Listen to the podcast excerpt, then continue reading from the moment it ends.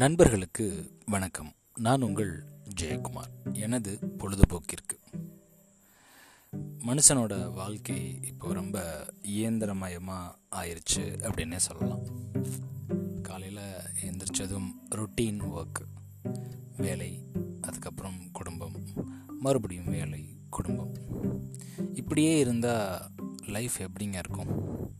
ஏதாவது அதில் சுவாரஸ்யம் இருக்குமா? அப்போது மனிதன் தன்னை புதுப்பித்து கொள்வதற்கும் அடுத்த வேலையை நல்ல திறன்பட அதே நேரத்தில் ஆக்கப்பூர்வமாக செய்கிறதுக்கு மனுஷனுக்கு கொஞ்சம் ரிலாக்ஸேஷன் தேவைப்படுது. அந்த ரிலாக்ஸேஷன் தூங்கணும் அப்படின்ற அவசியம் கிடையாது. இல்லை பேசாமல் உட்காந்துருக்கணும் அப்படின்ற அவசியமும் கிடையாது.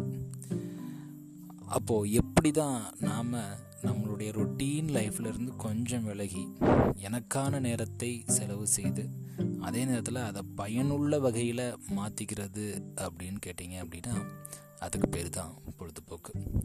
நிறைய பேர் நினைக்கிறோம் பொழுதுபோக்கு அப்படின்றது ஏதோ பிடிச்சதை பண்ணுறது அப்படின்னு நினைக்கிறோம். அப்படி கிடையாதுங்க. பொழுதுபோக்கு அப்படின்றது நம்மளுக்கு மனதுக்கும் பயனுள்ளதாக இருக்கணும். அதே நேரத்தில் நம்மளுடைய உடலுக்கும் பயனுள்ளதாக இருக்கணும். நிறைய பேருக்கு பொழுதுபோக்கு என்னன்னு கேட்டிங்க அப்படின்னா சிலர் புத்தகம் படிக்கிறதுன்னு சொல்லுவாங்க. சிலர் அவங்களுடைய கார்டன் மெயின்டைன் பண்ணுறதுன்னு சொல்லுவாங்க. சிலர் வீட்டை க்ளீன் பண்ணுறது சுத்தமாக வச்சுக்கிறது இப்படின்லாம் சொல்லுவாங்க. ஒவ்வொருத்தவங்களுக்கும் ஒவ்வொரு பொழுதுபோக்கு இருக்குங்க. என்னுடைய பொழுதுபோக்கு வீட்டை சில நேரங்களில் சுத்தம் பண்ணுறது என்னுடைய துணியை நானே அயன் பண்ணுறது அப்புறம் செடி கொடிகள் கூட கொஞ்ச நேரம் செலவு பண்ணுறது அப்பப்போ புத்தகம் படிக்கிறது. இதெல்லாம் என்னுடைய பொழுதுபோக்கு.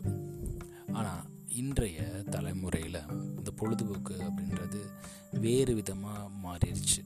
அது வந்து ஃபுல்லாக மொபைல்லையே டைம் ஸ்பெண்ட் பண்ணுற மாதிரியான ஒரு சூழலுக்கு நம்ம தள்ளப்பட்டுட்டோம். பொழுதுபோக்குனாலே மொபைல் தான்.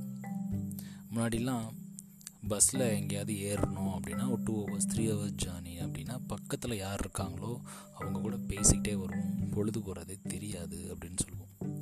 ஆனால் இப்போது பக்கத்தில் யார் உட்காந்துருக்காங்கன்னே தெரியாத அளவுக்கு நாம் நம்மளுடைய பயணத்தை மேற்கொள்கிறோம் காரணம் பொழுதுபோக்கு ஒன்று இருக்கே அதுக்கு பேர் தான் மொபைல் ஃபோன் கொஞ்சம் இந்த மொபைல் ஃபோனில் உள்ள பொழுதுபோக்குகளை தள்ளி வச்சுட்டு உலகையும் கொஞ்சம் ரசிக்க ஆரம்பித்தோம் அப்படின்னா இயற்கைக்கிட்டேருந்து நாம் கற்றுக்க வேண்டிய பாடம் நிறையா இருக்கும். அதே நேரத்தில் பொழுது அப்படின்றது ரொம்பவே பயனுள்ள வகையில் நம்மளுடைய அறிவுக்கும் சரி நம்மளுடைய திறமைக்கும் சரி ஏற்ற மாதிரியான செயல்களை செய்கிறப்போ பொழுதுபோக்கு கூட ஆகச்சிறந்த ஒரு விஷயமாக மாறும் அப்படின்றதில் எந்த விதமான மாற்று கருத்தும் கிடையாது.